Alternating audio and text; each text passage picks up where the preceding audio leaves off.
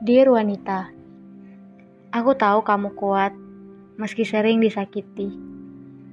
Meski sudah ditinggalkan, tapi entah kenapa kamu selalu berharap untuk dia yang sudah menyakitimu. Padahal rasamu sakit karena dia. Cintamu begitu besar untuk dia, sedangkan dia pergi meninggalkanmu dan tidak peduli akan semua perjuangan yang sudah kalian lakukan berdua.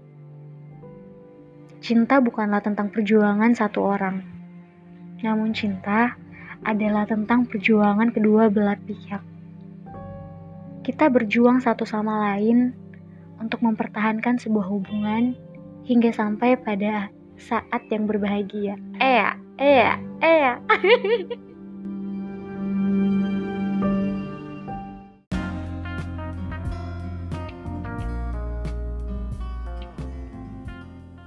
Dear wanita, jika kamu ditinggalkan, dihianati sayangmu, dilukai rasamu, disia-siakan perjuanganmu, aku cuma mau bilang, tetap tegar ya. Aku juga pernah berada di posisi itu. Sakit rasanya, dan dibaluti dengan kecewa yang akhirnya kuluapkan dengan air mata. Setelah menangis, Jujur aku lebih lega. Namun, tak dapat dipungkiri, rasa itu masih membekas ketika dia memilih pergi dan melupakan juang demi ego semata. Aku hanya bisa berkata iya dengan satu keputusan yang ia pilih.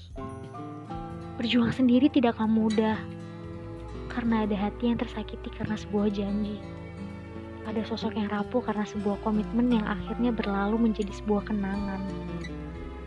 Namun, usahakanlah agar hati menjadi ikhlas. Belajar ikhlas untuk melepaskannya.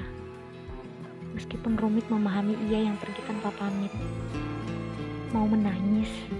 Silahkan. Tak masalah jika kamu mengekspresikan sedihmu dengan menangis. Karena menangis adalah hak dan bukan sebuah kesalahan yang harus ditakuti.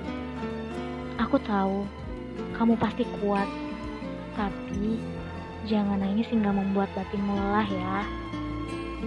Yuk, masuk ke dalam kamar, baca Alkitab, dan mulailah bergumul. Itu adalah rumus yang kugunakan ketika aku sedang terjatuh. Salah satu rumus yang paling bisa aku andalkan ketika hati ini sedang rapuh dan air mata ini menetes karena disakiti oleh mereka yang menyia-nyiakan perjuangan yang sudah kita lakukan. Aku percaya kita, wanita, adalah sosok yang paling kuat dan tegar. Sampaikan semua keluh kesahmu, sedihmu, rasa sakit yang kamu alami pada Bapa yang di sorga. Karena satu-satunya sumber damai adalah doa. Dan kekuatan seorang wanita bersumber dari kedua tangan yang dilipat. Ya, kita adalah wanita tangguh.